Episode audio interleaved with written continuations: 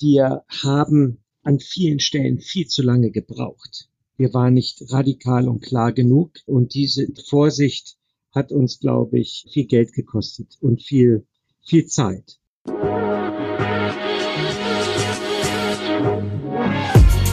Payment and Banking, der Podcast aus der Mitte der Fin, Tech und Payment Branche mit eurem Host Sebastian Celada Ocampo.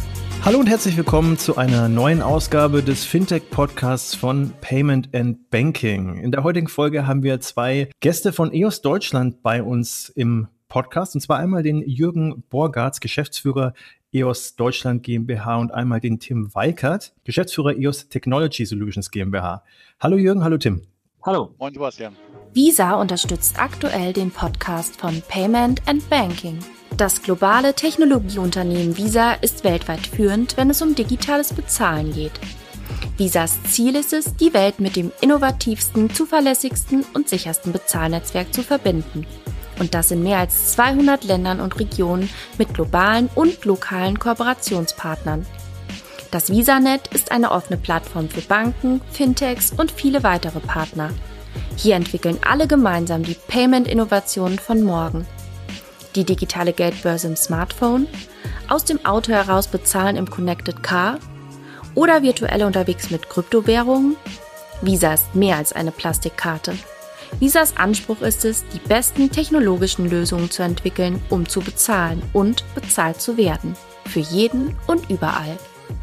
Ja, wir starten gleich mal durch. Für die, die EOS nicht kennen, wer von euch möchte das Unternehmen denn mal etwas näher vorstellen? Jürgen, fang mal an, oder? Ja, äh, Jürgen hier, ich glaube, das übernehme ich einfach äh, der im wahrsten Sinne des Wortes Geschichte geschuldet. Ich bin über 30 Jahre im Unternehmen dabei. Was macht EOS? Im Wesentlichen beschäftigen wir uns den ganzen Tag damit, ähm, das Geld einzutreiben äh, für unsere Kunden. Am Ende des Tages geht es darum, den Schuldner als Kunde zu verstehen und zu schauen, wie wir bestmöglich seine bisherigen nicht bezahlten Rechnung äh, so mit ihm verhandeln, dass er künftig diese wieder zahlt an seine Ursprungslieferanten. Damit beschäftigen wir uns den ganzen Tag erfolgreich im Wesentlichen für die großen Konzerne dieser Welt, die im Massengeschäft unterwegs sind, das heißt Branchen wie Telekommunikation, Banken, Versicherung, Energieversorger und ähnliches, die im großen Umfang Kunden haben, die ihren Verpflichtungen nicht nachkommen können. Und Jürgen, du bist der Geschäftsführer von EOS Deutschland GmbH. Ähm, vielleicht noch mal ein bisschen mehr zu deinem Hintergrund. Wie lange bist du schon dabei und was sind so deine täglichen Doings?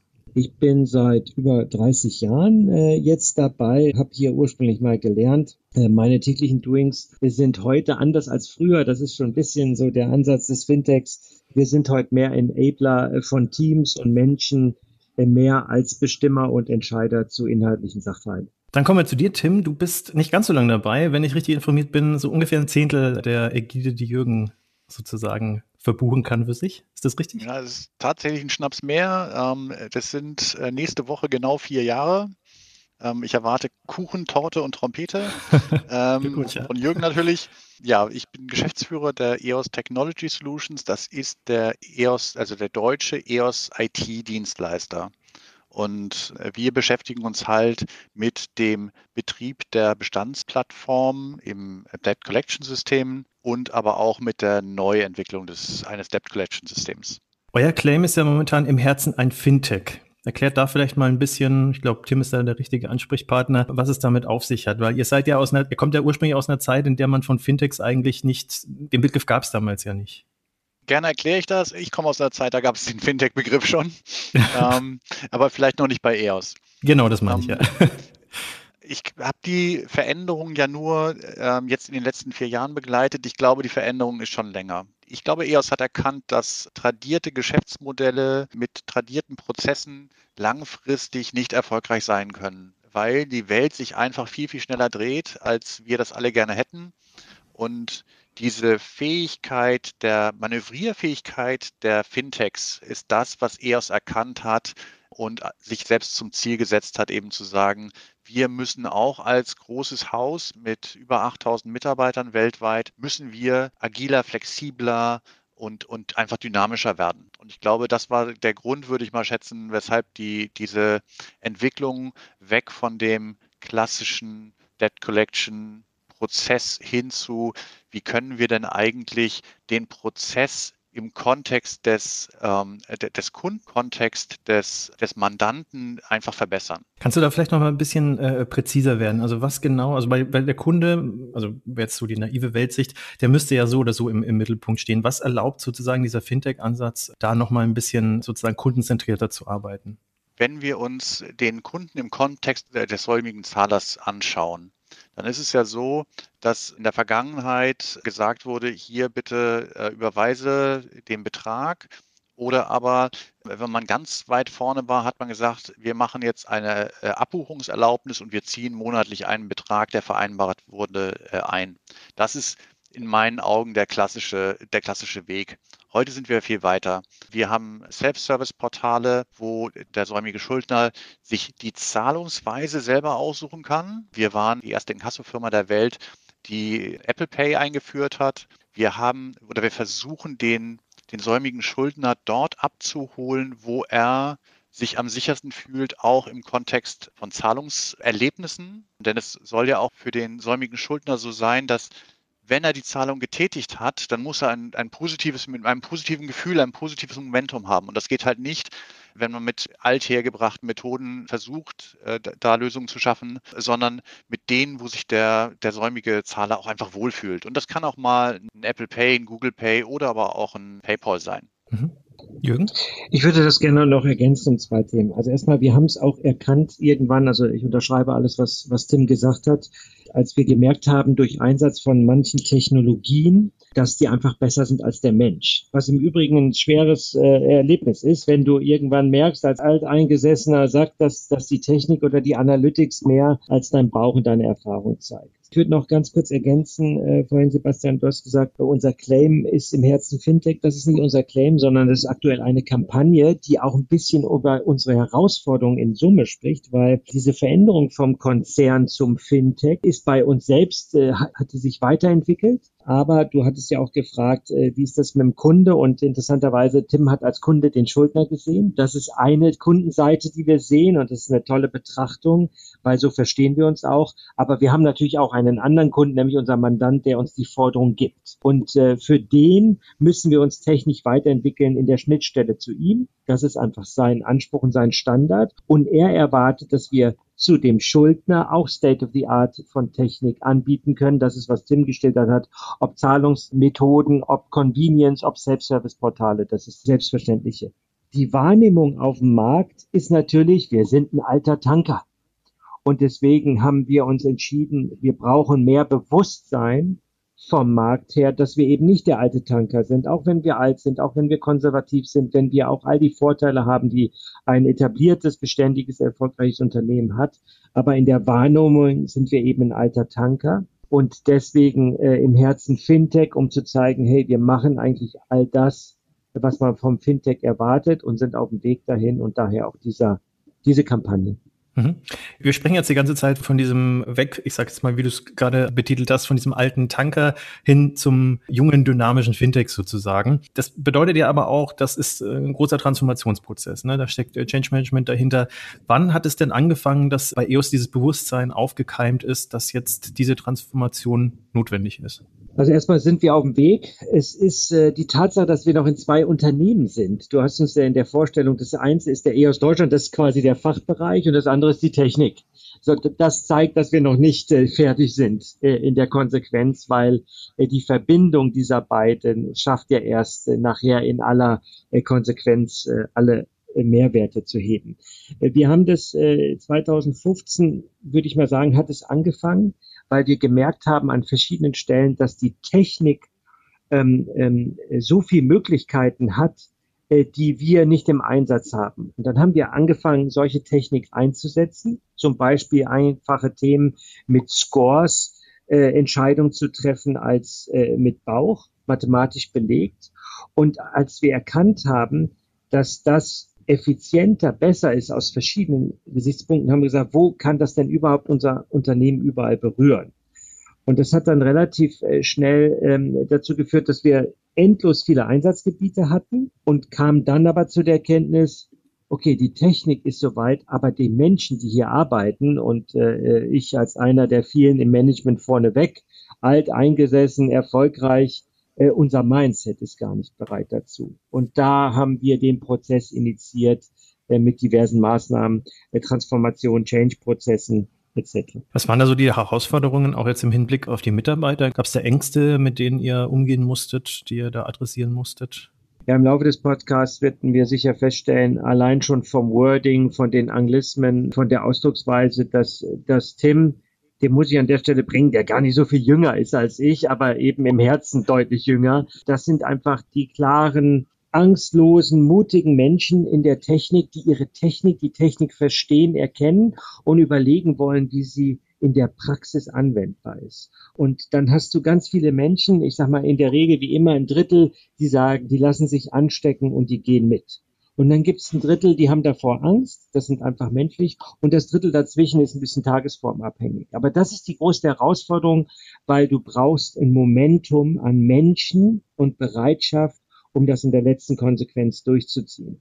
Und ähm, ich sage mal, wir sind auf einem guten Weg äh, der Herdenimmunität, so wird man es ja im Moment in Corona-Zeiten nennen, dass wir genug Menschen haben, die bereit sind, äh, diesen Weg zu gehen und die letzten Skeptiker äh, mitzuziehen, wohl wissend, dass wir natürlich auch viele Arbeitsprozesse äh, die heute Menschen ihr Leben lang gemacht haben, einfach digital zu ersetzen sind. Und die große Frage ist, welche neuen Arbeiten finden wir für diese Mitarbeiter oder sind sie auch bereit, in neue Aufgaben zu gehen? Tim, wie hast du das erlebt? Was sind äh, aus deiner Sicht so die, die, die Top-Herausforderungen in diesem Prozess? Ich würde auch gerne nochmal eine andere Sichtweise da reinbringen. Ich bin ja kein Konzernkind. Ich bin ja ein Startup-Kind. Ich habe mein ganzes Leben irgendwie in Startups gearbeitet. Und EOS ist halt ein, ein Unternehmen mit einem sehr langen Track Record. Und da entwickelt sich auch eine gewisse Kultur, eine gewisse Hierarchie und so, so manchmal auch äh, so kleine Statussymbole. Also wir haben in der Technology Solutions ähm, in 2017 die Einzelbüros abgeschafft. Das konnte keiner verstehen, weil es ja immer so war, wenn man eine bestimmte Hierarchiestufe erhalten hat, hat man halt ein Einzelbüro gekriegt. Das ist etwas, womit man sich beschäftigt, nur dann, wenn man das weggenommen bekommt. Und dieses Gefühl von wegnehmen, aus den Köpfen der Menschen rauszukriegen, hinzu, wenn du das nicht mehr hast, dann ist deine Verbindung zum, zu, zu, deinen Kollegen, zu deinem Team, zu deinen, zu deinen Peers viel enger. Man trifft sich, du kriegst mehr mit, man arbeitet kollaborativer zusammen. Das war äh, auf jeden Fall etwas anspruchsvoller als erwartet. Ähm, ich glaube, dieses Aufbrechen von Silos, was quasi in äh, älteren oder gewachsenen Organisationen sich manifestiert hat. Ähm, also die Silos haben sich manifestiert, aber das Aufbrechen der Silos war immer so, wieso muss ich mich denn absprechen? Das ist doch mein Bereich. Ähm, das, war, das war halt schwierig. Und dann zukommen natürlich auch immer so ein paar spezielle Persönlichkeiten, die gerne, ich sag mal, direktiv führen, also Command and Control. Und Command and Control äh, funktioniert in ich sag mal, kreativen Umfeldern einfach nicht. Und Technologie ist kreativ. Ein, ein Fintech ist ein kreatives Unternehmen, was, was Lösungen finden muss.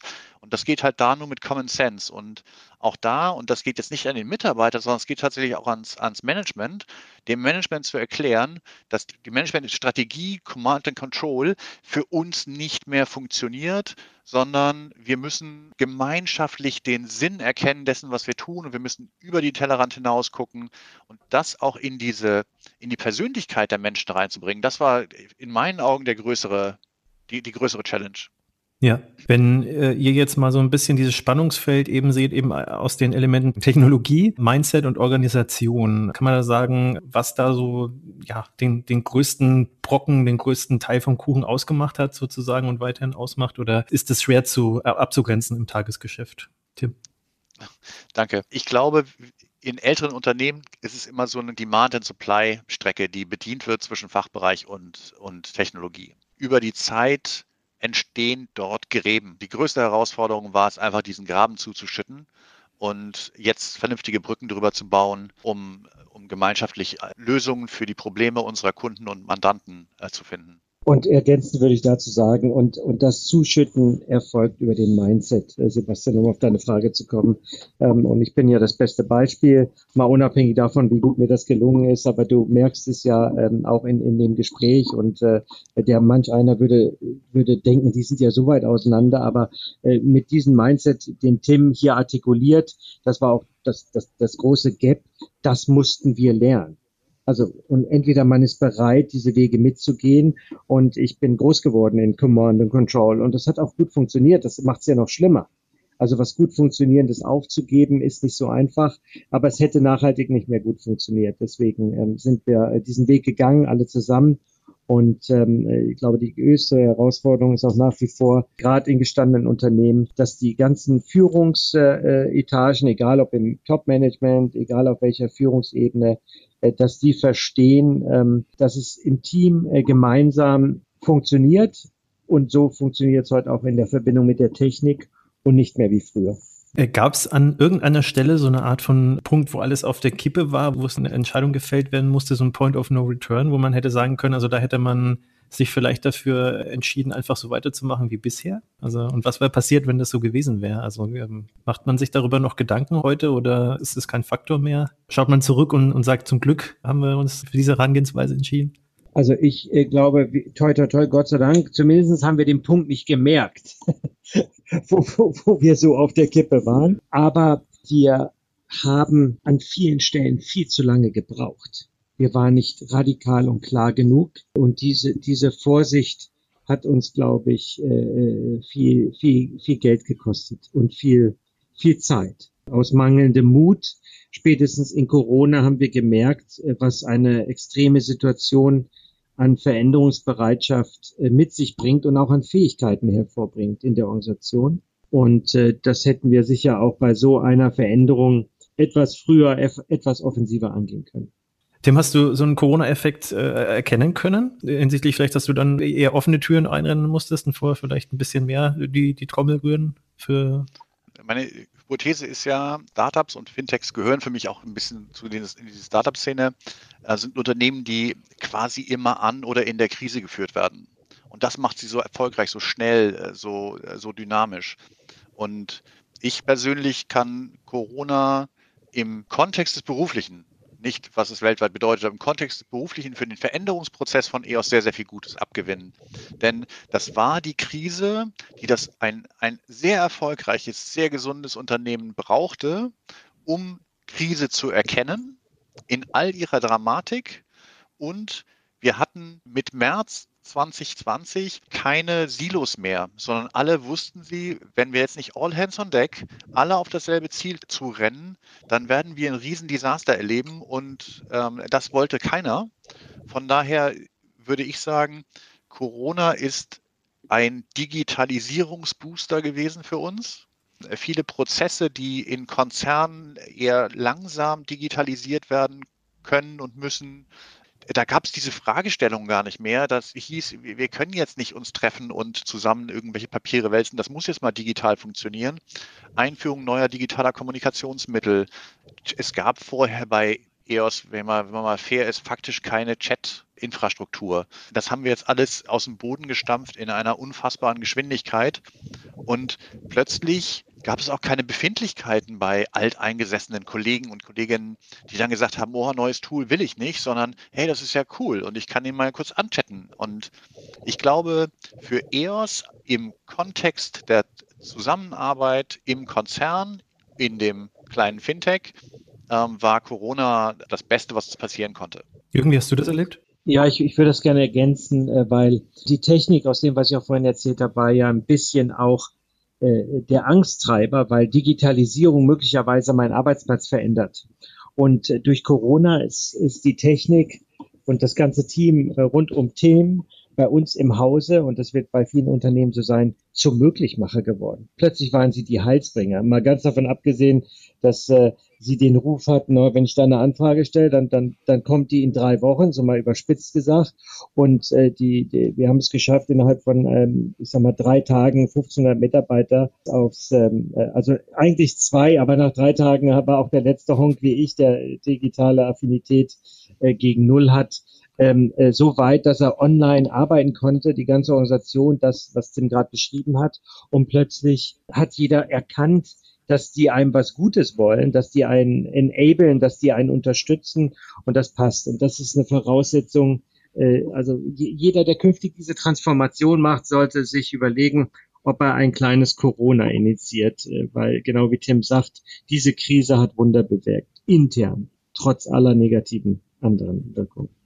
Es gibt ja neben der internen natürlich auch die externe Seite in dem ganzen äh, Prozess und diesen Wandel so zu dieser Fintech-Mentality, sage ich mal. Welche Rolle haben da die anderen Fintechs, Konkurrenten am Markt gespielt? Habt ihr euch da Vorbilder genommen? Gab es irgendwelche Warnschüsse vielleicht von Fails, die ihr euch angeschaut habt? Wie ist der Prozess? Wie muss man sich den vorstellen? den ihr da durchlaufen habt. Da komme ich gern nochmal, äh, warum wir auch diese Kampagne gestartet haben mit dem im Herzen Fintech. Ich glaube, was wir nicht können, was wir auch nicht wirklich wollen vom Learning, ist wir sind ein hanseatisch gegründetes, ordentliches Unternehmen. Damit will ich nicht sagen, das sind Fintechs und Wettbewerber nicht. Aber diese Welt der Fintechs und gerne Tim äh, deine Meinung dazu, das ist ja auch, wir schreien laut und wir behaupten und wir gucken nach vorne.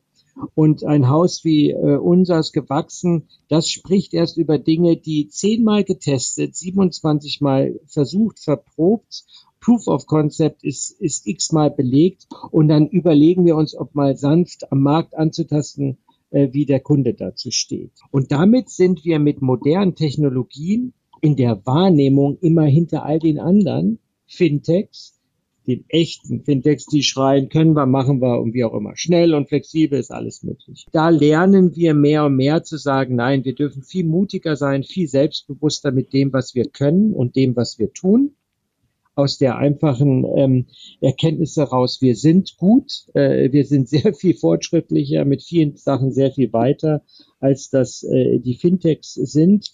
Und ähm, trotzdem ist auf dem Markt die Wahrnehmung, wie ich anfangs gestellt habe, dass wir natürlich trotzdem äh, sagen wir, ein eher äh, eingesessenes, äh, konservatives Unternehmen ist. Aber das ist, sagen wir, in der Außenbetrachtung aus einer rein äh, Marktsicht wie das technisch ist. Vielleicht kannst du da noch was zu sagen, Tim, im Sinne von auch, wie die Wahrnehmung ist bei potenziellen Bewerbern äh, in der, im Umfeld anderer Unternehmen, die sich mit unseren Entwicklungen auch beschäftigen. Gerne. Ja, die Startups ist immer dieses Fake it till you break it, ähm, äh, ganz laut schreien und wenn es nachher geproved wird, dann fällt es halt auseinander. Da sind wir halt komplett andersrum. Wir haben ein gewisses Lieferversprechen, was wir mitgeben in dem Moment, wo wir etwas releasen. Und das ist dann auch nicht mit heißer Nadel gestrickt, sondern das hat dann nach außen hin äh, Pentests hinter sich und zigtausendmal abgenommen und prozessual auch viele, viele außergewöhnliche Zustände mehr abgedeckt, als es, würde ich mal sagen, so ein Startup oder Fintech äh, ist. Die Außenwirkung von dem, was wir über die Jahre verändert haben, ist auf jeden Fall erstmal für den Hamburger Bereich im Kontext von Tech außergewöhnlich. Die Dynamik, die wir auch in unseren Kollegen haben. Wir bekommen wirklich exzellente Ingenieure, die richtig Bock auf den Job haben, die sagen, hey, das ist, ich habe die Sicherheit eines Konzerns, alt eingesessen, äh, Jürgen nennt es hanseatisch, habe aber dieses erste oder ein Feeling von Startup ohne die Sorge, die man im Startup ganz gerne mal äh, hat, auch als Arbeitnehmer. Und ich glaube, das ist ein Riesenbenefit für, für EOS. Wir haben uns, soweit es eben in einem Konzern möglich ist, entpolitisiert. Und alleine das ist ein, ein Riesenasset äh, als Arbeitgeber. Also zu sagen, komm rein, kannst auch einen Geschäftsführer mal angehen und sagen, hör zu, ich fand's nicht gut und dafür wird dir nicht der Kopf abgerissen. Oder du musst halt nicht immer die geschliffene Wortwahl äh, nehmen und ganz subtil irgendwie deinen Unmut äußern, sondern kannst auch mal sagen, nee, mir geht's halt nicht gut oder ja, es war einfach mal Mist. Und ich glaube, wenn sowas gelernt wird und gelebt wird, dann ist es ein Door-Opener für jeden. Wir müssen ja fair sein. Also Inkasso ist nicht most sexy product on earth. Das ist, das ist nun mal so. Und es ist manchmal schon schwierig, mit Kandidaten zu sprechen. Aber wenn Sie den Spirit einmal aufsaugen, wenn Sie mit, mit Ihren Peers oder mit den Kollegen oder der Führungskraft gesprochen haben, im Erst- oder Zweitgespräch, dann sagen Sie, okay, meinetwegen, Inkasso ist jetzt nicht das coolste Produkt auf der Welt, aber das ist eine coole Company und mit der möchte ich arbeiten. Und ich glaube, ähm, das, ist, das ist das, was man heute als Kulturwandel äh, beschreiben würde. Dieses Verändern eines tradierten Unternehmens hin zu dem, was Talent heute wirklich attraktiv findet und wo Menschen sich mit Menschen treffen, um Großes zu bauen, Großes zu erzeugen, Großes zu entwickeln und nicht, weiß ich nicht, ein Standardprozess 4711 zum fünften Mal in Papierform in der Hauspost macht. Wie hast du, Jürgen, wie hast du diesen Prozess äh, miterlebt? Ich meine, du äh, habt ja Tim genau aus dem Grund unter anderem reingeholt, um eben das zu etablieren. Ähm, du kommst jetzt aus einer Zeit, wo es ein bisschen anders gelaufen ist. Es klingt jetzt immer so, als ob du jetzt das alte Schlachtross wärst. Das will ich damit nicht sagen, aber ich meine, du bist ja wesentlich länger in der Firma. Wie hast du das erlebt? Also erstmal alles gut, ich bin's ja und, und ich bin auch da. Also es, es, scheint auch so zu sein, dass ich äh, irgendwie eine gewisse Lernkurve hinter mir habe. Persönlich gesprochen, es war grauenvoll, weil, ähm, weil, äh, nein, äh, tatsächlich, ähm, es ist wie es ist, man, es fängt bei sich selbst an und ich, glaube, da sind viele Mythen, wie, wie, wie alte Konzerne waren. Ich würde da generell grundsätzlich auch für für, für die Otto und EOS Welt eher äh, eine Lanze brechen, dass es äh, wir haben halt so ein, wir sind Familienunternehmen und wir haben damit auch einhergehende Familienkultur. Und die äh, bedeutet ja immer eher das Positive zu sehen und das ganz Kritische so ein bisschen beiseite zu tun, um diesen Familienfrieden nicht zu, äh, zu schaden. Und äh, da hilft das, was, was Tim angesprochen hat. Das ist ein Prozess, aber wenn er denn mal etabliert ist, macht er so vieles so viel besser. Und, und, und ich glaube, also da bin ich wirklich überzeugt, das hat, das hat diese Welt gelernt. Das ist auch wichtig.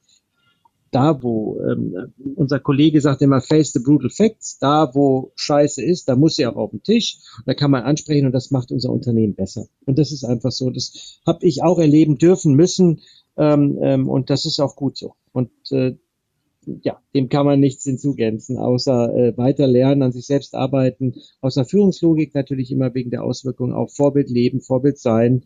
Das mag jeder für sich wahr, anders wahrnehmen, aber äh, dieses ganze Thema funktioniert äh, nur, wenn es auch top-down vorgelebt wird und ähm, äh, das ist unsere Aufgabe in der Führung und dann ziehen auch alle anderen mit. Wenn man mal auf euer Marktumfeld schaut oder auf, auf eure Märkte im Zuge dieses Transformationsprozesses, wie hat denn der Markt reagiert? Äh, konnte man da das Ganze an den Zahlen ablesen? Wie sah es mit den KPIs aus? Gab es äh, vielleicht erstmal auch äh, so, so, so einen Dip sozusagen, Teil der Tränen, wenn man so will? Oder haben sich alle an den Händen genommen und dann äh, getanzt und sich gefreut, ja, wir sind auf dem richtigen Weg und es ging steil bergauf? Also wie, wie muss man sich das aus der Innensicht vorstellen? Da würde ich mal Ausnahmen, Ausnahmen Wir müssen ein bisschen vorsichtig sein. Es ist ja jetzt nicht so, deine Frage impliziert ja, das erste, das erste äh, Mobile Phone, was ins Internet konnte. Also das war ja eine Neuheit, das war was ganz Neues. Äh, es ist jetzt nicht so, dass unser Markt mit der Digitalisierung was total Neues auf den Markt bringt, sondern es ist eine Selbstverständlichkeit. Und zwar sowohl von unserem Mandant, der sich ja auch ständig weiterentwickelt, Technik, und das von uns auch erwartet, und, es, und dabei nichts so Neues passiert, äh, dass wir jetzt diesen, ich sag mal, das erste iPhone äh, kommt auf den Markt, sondern ich darf auch für unsere Wettbewerber sprechen, in dem Inkassomarkt, es entwickeln sich alle in eine Digitalisierung, äh, weil sie aus Kosten- und Effizienzgründen und Automatisierungsgründen und all den Vorteilen, die davor gehen, diesen Weg im Wesentlichen auch gehen und das ist auch gut so, äh, so dass der Mandant erstmal äh, von der Selbstverständlichkeit ausgeht. Auf der äh, äh, säumigen Kunden, also Schuldnerseite, ist es, ist es der Kampf eines äh, jeden Inkasseunternehmers, weil viele unserer Schuldner sind ja bei mehreren äh, Inkasseunternehmen Kunde sozusagen, der zu sein, wo sie am liebsten äh, ihre Schulden abzahlen. Und das passiert, Tim hat das genannt. Jetzt würde man nicht davon ausgehen, dass jeder Schuldner unbedingt ein Apple Pay Konto hat, weil er nicht eine Kreditkarte verfügt, äh, über, über die er dahinter schalten kann. Aber äh, wenn wir einfache Zahlungsmethoden nehmen, auch wie, wie PayPal, äh, die wir haben, dann ist das natürlich eine super Geschichte, weil wir Convenience für diesen Schuldner haben und das angenommen wird.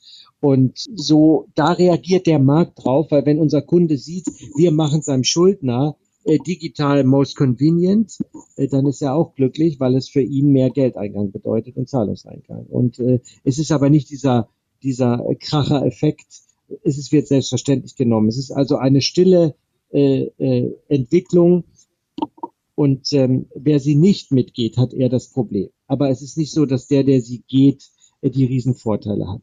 Wenn wir jetzt mal von den äh, Zahlungsmethoden äh, ausgehen, da gibt es ja heute viel mehr Möglichkeiten als sagen wir mal noch vor zehn Jahren. Was sind denn aktuell so die, ich sag mal, neueren Zahlungsmethoden, die ja äh, bei einem Inkasso im Portfolio nicht mehr fehlen dürfen, Tim?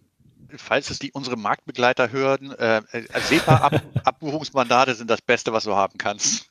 Nein, ähm, Spaß beiseite. Ich äh, glaube tatsächlich, ähm, dass PayPal wirklicher Kicker ist in der Payment-Welt und wahrscheinlich Sofortüberweisung. Das sind so die, die stärksten, weil sie ja auch am weitesten verbreitet sind. Aber ich glaube, wir müssen uns trennen von dem Gedankengang, ich gucke mir die beiden stärksten an oder die drei stärksten oder vier stärksten, denn jeder säumige Zahler ist ein Individuum und wir müssen versuchen, ihn dort abzuholen, wo es für uns noch irgendwo monetär sinnvoll ist. Und du, wenn du sagst, Sebastian, wir haben wahrscheinlich kein, kein, kein Apple Pay, die meisten nicht, nein, aber es gibt einige und die haben dann auch Freude daran, das einfach per Apple Pay zu bezahlen. Und warum sollte ich diesem säumigen Schuldner an diesem, in diesem Moment nicht den Moment of Joy gönnen und ihm dieses Angebot machen, nutzt doch Apple Pay oder Google Pay oder was auch immer das nachher ist. Das ist völlig egal. Und es ist ja auch nicht immer so, dass der Schuldner, also der säumige Zahler, die äh, Schuld bezahlt, sondern es gibt ja auch Umfelder, die dann das für einen tun. Und auch dort müssen wir natürlich die Payment-Methoden anbieten, die die Nutzer halt äh, haben wollen. Aber die Antwort einfach zu machen, ich glaube, der Oberkracher ist tatsächlich momentan ähm, PayPal. Gibt es ähm, davon ausgehend jetzt äh, auch äh, ja, einfach neue Möglichkeiten, den Kunden abzuholen oder, oder einfach auch Innovationen, die so vor ein paar Jahren einfach noch nicht möglich waren? Naja, also wir sehen, dass über 85 Prozent aller Zugriffe auf unser Serviceportal mobil erfolgt. Wenn man sich die Marktbegleiter anguckt und deren Internetauftritte, dann merkt man schon, dass, dass das nicht im Fokus steht. Also dieser Mobile First Gedanke, ist einfach nicht etabliert in, in ganz vielen Unternehmen. Und das merkt man schon. Das ist auch ein Prozess, der hat sich sehr, sehr stark geändert. Also in den letzten drei Jahren von 50-50 auf 85-15 ungefähr. Also tatsächlich die Majorität ist, ist mobil. Und da darf man den, dann darf man den Anschluss nicht verpassen.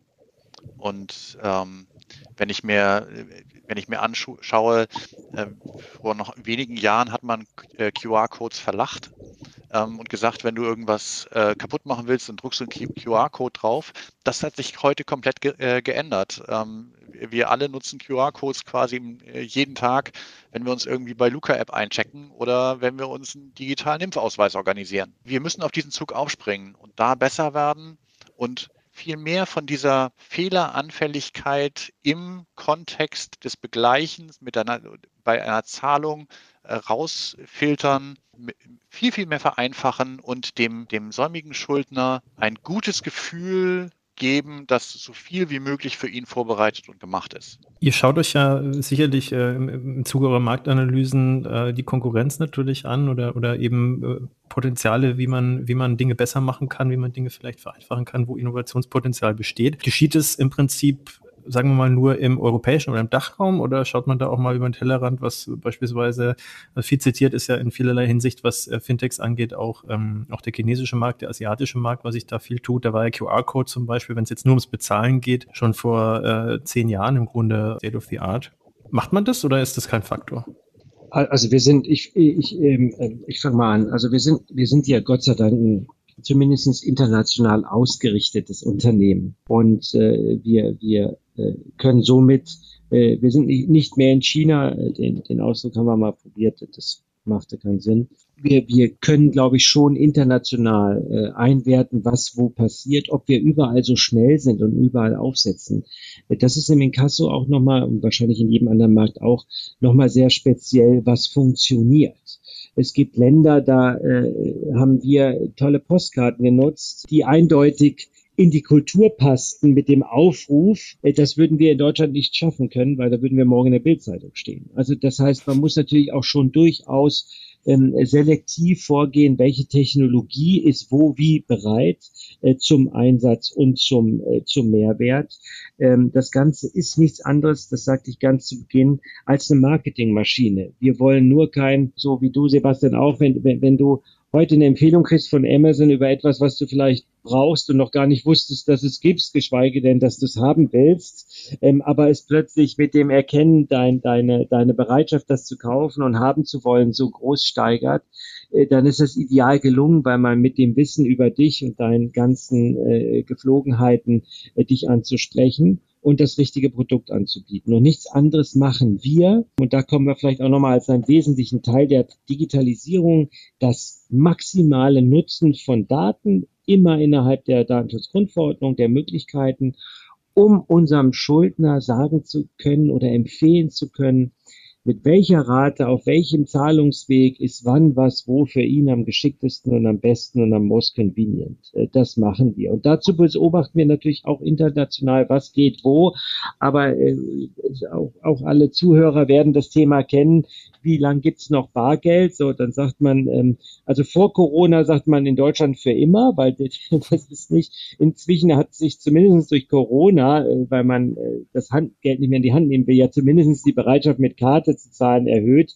Aber wir alle kennen das Beispiel aus Skandinavien, wo du am Flohmarkt auch äh, mit deinem Handy zahlst. Das ist das Selbstverständlichste in der Welt. Da sind wir noch weit von weg. Deswegen müssen wir gucken bei aller Beobachtung international, wohin geht die Reise, was passt zu dem jetzigen Zeitpunkt oder zu dem aktuellen Zeitpunkt dann immer auch äh, zu unserem Klientel in Deutschland. Ich glaube, ein weiteres Asset ist eben, dass wir eine internationale Gruppe sind. Also wir haben äh, sehr viele Austauschformate, ähm, nicht nur innerhalb der Otto-Gruppe international, sondern auch innerhalb der EOS-Gruppe international, wo natürlich dann auch ähm, die Kollegen aus den osteuropäischen Ländern eine ganz andere Wahrnehmung haben von dem, was äh, dort passiert im Vergleich zu den Kollegen aus zum Beispiel Spanien das sind, äh, da, da, wenn man, wenn man beiden Seiten aber gut zuhört, dann hat man einen sehr guten Blick auf das, was momentan passiert in, in, in diesen Märkten und wer die Spieler in diesen Märkten sind, was sie besonders macht und kann das natürlich ein bisschen zeitnah adaptieren. In der Boomzeit der Startups nannte man das immer Copycat, also was in Amerika funktioniert hat, bauen wir nochmal in Deutschland neu auf ähm, und verkaufen es dann an, an, Amerikaner. Das haben wir natürlich jetzt durch den internationalen Kontext bei EOS ähm, deutlich leichter, weil wir uns selber kopieren können. Also äh, da gibt es auch einen regen Technologieaustausch in Form von Chatbots, ähm, von äh, analytischen ähm, ähm, Systemen, Modellen. Wir haben genetische Modelle, die wir benutzen für die äh, Next Best Action, also die nächste Empfehlung. Das sind halt Modelle, die kann die kann nur noch eine Maschine ausprobieren und dann irgendwann sagen, mach das mal so, aber kein Mensch kann das mehr äh, in, Lebenszeit selber erzeugen. Und, äh, und das ist, glaube ich, das ist das, was uns wirklich stark macht. Und das ist eben der Vorteil im Vergleich zu einem kleinen Startup mit begrenzten Ressourcen. Wir haben international verteilt sehr, sehr viele Ressourcen. Und wenn man die alle an einen Tisch kriegt und aufnimmt, was in den jeweiligen Ländern möglich ist und was the next big thing sein könnte, ähm, da können wir, glaube ich, äh, wohl dran partizipieren. The Next Big Thing ist vielleicht ein ganz gutes Stichwort. Ich habe das schon so ein bisschen rausgehört bei euch beiden. Also ihr seht ja jetzt Transformation wirklich als äh, fortlaufenden Prozess an. Gerne korrigieren, wenn ihr, wenn ihr das nicht so seht, aber so klang das und ich äh, sehe, äh, ihr, ihr nickt mit dem Kopf. Was ist denn jetzt so der nächste Schritt, äh, der, der EOS äh, beschäftigt? Also wahrscheinlich jetzt äh, sind so die Klassiker, die man in den Raum schmeißt, KI, Big Data, aber es geht wahrscheinlich auch ein bisschen konkreter, ohne dass man jetzt zwingend irgendwelche Geheimnisse verrät ich habe eine ziemlich eigene Vorstellung von der nächsten Transformation. Mhm. Ähm, ich, ich sehe ganz klare ähm, Produktorientierung. Das heißt, dass äh, diese Trennung oder die künstliche Trennung Fachbereich IT auf Produktebene einfach gar nicht mehr existent ist. Das ist das, was, was die Fintechs stark macht alle sitzen zusammen, alle fachlichen Fähigkeiten, alle technologischen Fähigkeiten an einem einzigen Produkt und rocken das richtig cool runter in einer unfassbaren Geschwindigkeit. Und ich glaube, da müssen wir auch hin. Das wird die nächste Transformation sein, in meinen Augen. Das heißt, den zugeschütteten Graben äh, mit einer hervorragenden Brücke überspannt, gemeinsam an einem Produkt arbeiten, was sowohl den Mandanten begeistert, aber auch unsere Mitarbeiter begeistert und dann am Ende auch den, den säumigen Zahler diesen Moment of Joy gibt. Das klingt sehr schön. Äh, ich kann mir aber vorstellen, dass das auch eben für euch sehr anspruchsvoll auch umzusetzen ist, weil ähm, in dem Begriff Fintech stecken ja diese zwei Elemente auch drin. Du hast es jetzt gerade durchscheinen lassen, äh, Tim. Einmal eben der Finanzaspekt, einmal der IT-Aspekt. Und ähm, bei vielen Unternehmen ist es in, in, verschiedenen Abteilungen dann auch so, dass diese zwei so, so einen kleinen Clash auch immer so ein bisschen haben, ne? weil du auch, es, es, wird besser, ne? du hast aber halt auch immer so ein bisschen die ITler, die eben nicht so viel mit äh, Finance bisher zu tun hatten und andersrum ist es genauso. Wie entwickelt sich dieses Spannungsverhältnis? Wie seht ihr das bei euch jetzt konkret bei EOS? Ja, ich mal kurz gucken, wie ich das jetzt mal äh, vernünftig äh, artikuliere. Es ist normal, dass ein Techie kaum Ahnung von Inkasso hat und ist auch normal, dass ein Inkasso-Sachbearbeiter, der wahrscheinlich Inkasso-Prozesse träumen kann, keine Ahnung davon hat, äh, wie Software entwickelt wird. Und beide Seiten müssen aufeinander zugehen wollen. Das heißt, uns ist völlig klar, ähm, das können die heute noch nicht in ganz vielen Fällen, aber sie müssen es wollen. Und unsere Aufgabe wird es auch sein, denen, die nicht wollen, die dann toxisch für solche Transformationen sind, ähm, rechtzeitig eine Alternative zu ermöglichen, wo sie in den Transformationsprozessen nicht mehr toxisch sind oder aber für andere Arbeitgeber toxisch werden könnten. Das hat Tim sehr, sehr schön ausgedrückt. Deswegen, ich muss auch schmunzeln, weil am Ende des Tages einer unserer Themen, die wir auch artikulieren in der Belegschaft, ist Haltung. Das, was du ansprichst, also die, die Offenheit für alles. Wir, wir, wir, ähm, es ist jetzt nichts Neues, wenn wir zitieren, dass äh, Attitude beats Skill, eats Skill for Breakfast und solche Geschichten. Also wir, wir wissen einfach, und das, das hat sich mehrmals äh, bewahrheitet, die Leute mit der richtigen Haltung, die gehen auch diese historisch gewachsene Brücke, die keine EOS-spezifische oder in unserem Unternehmen ist, sondern alle ist. Und da kommt ganz stark Management, vor allen Dingen auch Leadership, das Führen. Deine Frage hatte ich auch noch ein bisschen so verstanden, auch wie ist der kaufmännische Aspekt? Also es hilft uns ja jetzt nicht, wenn wir lauter technische Freaks haben, selbst wenn sie den Prozess kennen, aber die sich verwirklichen und äh, ich sag mal Dinge programmieren, die zwar High-End-Tech sind, aber äh, nicht wirklich äh, einen Abnehmer finden oder sich wirtschaftlich nicht rechnen. Und ich glaube, das ist die Kunst und auch der Vorteil von so einem gestandenen Unternehmen, das kein Fintech ist. Wir gehen mit kaufmännischer Vernunft und kaufmännischem Sachverstand an die Themen ran. Äh, bisher ganz erfolgreich. Ähm, ich bin zuversichtlich, das auch in Zukunft zu schaffen, weil wir mit den richtigen Menschen, mit der richtigen Haltung, die Bereitschaft zu sein, neue Dinge zu versuchen und zu lernen und auch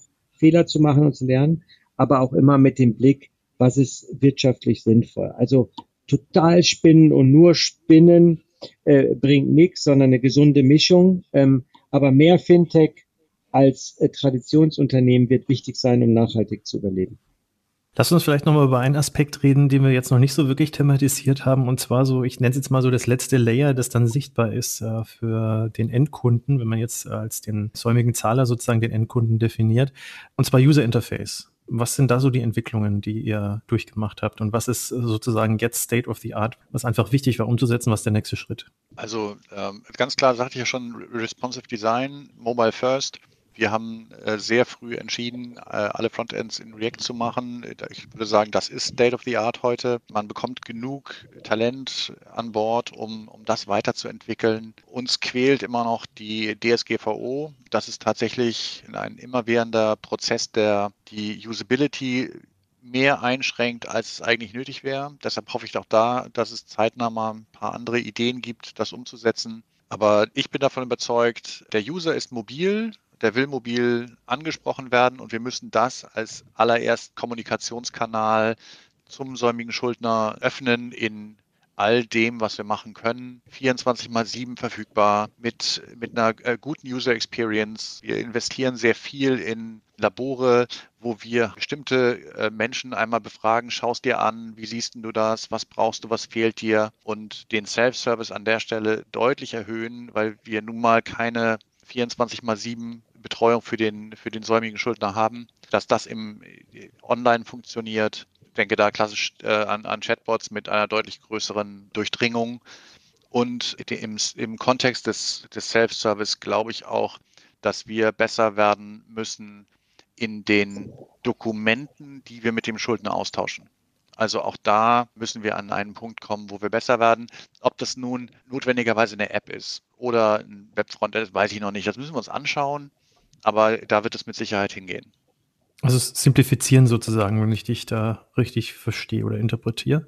Simplifizieren und reduzieren. Wie ein netter Kollege mal äh, sagte, if you need a tutorial, you fucked it up. Und ich glaube, das muss es sein. Es muss, es muss leicht sein, leicht verständlich sein, klare Wege, wie ich von A nach B komme. Und wenn wir uns heute angucken, was online angeboten wird auf Mobile Devices, aber auch im Web, ähm, dann ist es schon manchmal ziemlich traurig.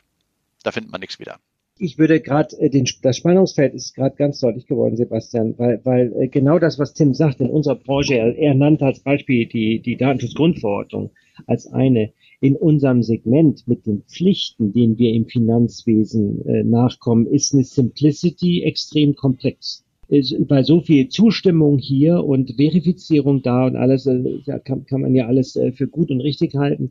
Ähm, aber das in der Customer Journey zu simplifizieren und dem Schuldner trotzdem noch das Gefühl zu geben, äh, dass, dass äh, die Forderung, die er begleichen soll, in der Aufstellung auch nachvollziehbar ist, äh, damit er überhaupt eine Bereitschaft hat zu zahlen, äh, das ist, äh, das ist eine echte Herausforderung. Und, und ähm, äh, ich glaube, das ist gerade im Finanzwesen ein spannendes, spannendes Umfeld. Glaubt ihr, das äh, ist auch wirklich ja, ultimativ vereinbar, dass man dann wirklich die User Experience hinbekommt, die man sich auf dem Papier oder im, Kopf wünscht? Und wenn man dann eben schaut, was sozusagen der Gesetzgeber oder eben auch, ja, auch sinnvolle und notwendige Gesetze sozusagen dann dem ganzen Knüppel zwischen die Beine werfen, denkt man sich vielleicht manchmal, hm, wird wahrscheinlich nie so sein, wie man sich das wünscht und wie es sein könnte, so aus äh, User-Sicht, so Ease of Use mäßig. Es wird immer ein Kompromiss bleiben müssen. Wir können, wir können das, äh, das Recht ja nicht beugen schon gar nicht brechen. Und das wollen wir auch gar nicht. Aber wir können uns halt auch anschauen, wo können wir mit weniger Datenaustausch das Gleiche für den säumigen Schuldner erreichen und verzichten dann auf eine gewisse Menge an Daten. Und in dem Moment, wo ich etwas nicht mehr tue, muss ich auch nicht um, um äh, eine Einwilligung bitten.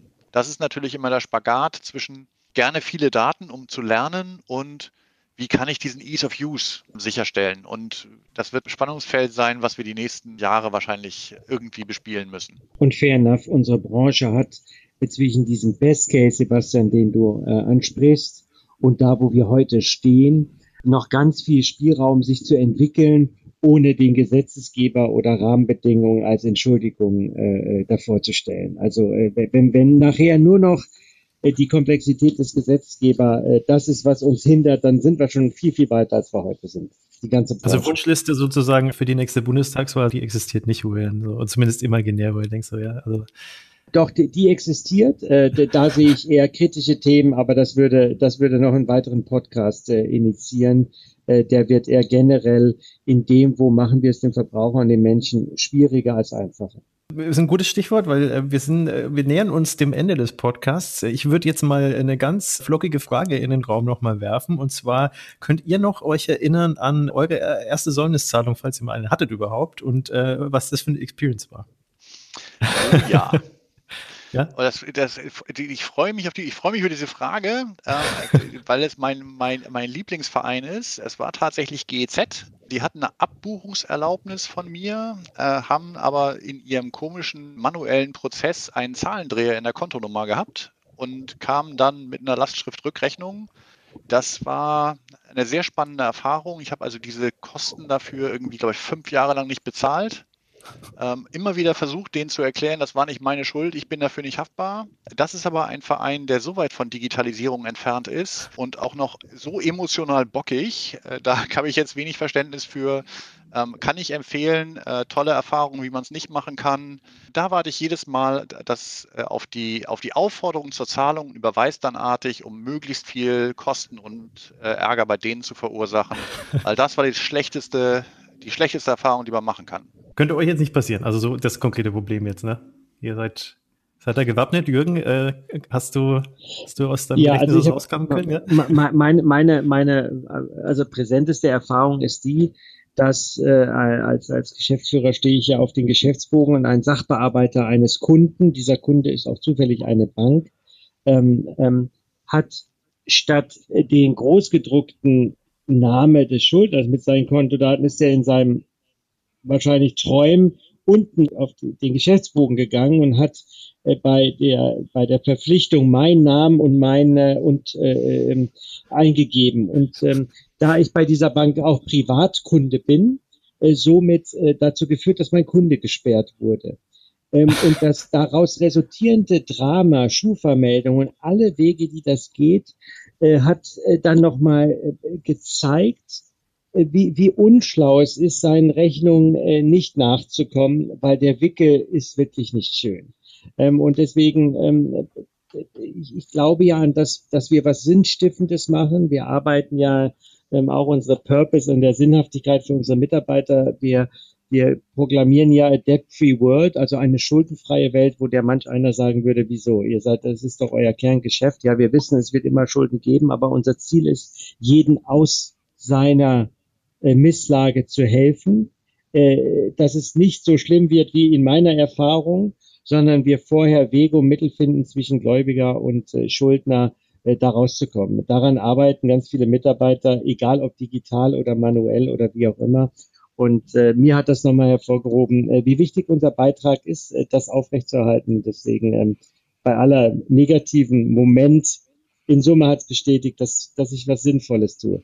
Aber du bist jetzt wieder okay, ne? Also ganz kurz, äh, äh, es, es, es hat keine nach langfristigen Auswirkungen jetzt, ne? Du hast äh, die Wogen wieder geglättet und das Problem ich, ist Ich habe die Wogen geglättet. Ich, das ist immer alles relativ. Ich bin äh, privat äh, sehr oft umgezogen, also über 30 Mal. Das führt dazu, dass ich äh, aufgrund meiner Umzüge äh, einen wirtschaftlichen schlechten Status in allen Scoresystemen habe. Das heißt, unabhängig meiner Liquidität und Funktion kriege ich in der Regel nichts äh, gegen Rechnung geliefert. Also äh, ich, ich arbeite im Verhältnis sowieso mit, mit diesem Schmunzeln im Gesicht. Ich, ich bin nicht kreditwürdig. Okay, sehr gut. Ich finde es gerade sehr spannend, äh, weil es gerade das subsumiert, was wir in der letzten äh, Dreiviertelstunde besprochen haben. Ähm, die Prozesse digitalisieren, die fehleranfällig sind und repetitiv sind und die den Fokus dann auf den wirklichen Customer Need packen, wo wir wahrscheinlich für den Kunden so viel Mehrwerte schaffen können, ähm, dass, er, dass er mit einem guten Gefühl und sich gut behandelt fühlt, äh, rausgeht und äh, wenn das wenn das die Erkenntnis ist aus unseren beiden Beispielen mit äh, nicht bezahlten Forderungen, dann sollte es uns einen gutes, guten Ansporn geben, weiter so zu machen, weil ich glaube, genau auf diesem Weg sind wir gerade. Bin ich sehr froh, dass ich diese, diese Frage gestellt habe, weil es uns einen sehr schönen Ausstieg aus der Episode ermöglicht hat. Tim, Jürgen, äh, war sehr schön, euch äh, dabei gehabt zu haben. Ähm, danke für die Insights, ja, danke auch für eure Zeit. Ich wünsche euch alles Gute und bis demnächst mal wieder im Fintech-Podcast. Vielen Dank. Vielen Dank. Moin, moin aus Hamburg. Ciao. Danke dir, Sebastian. Ciao. Danke. Tschüss.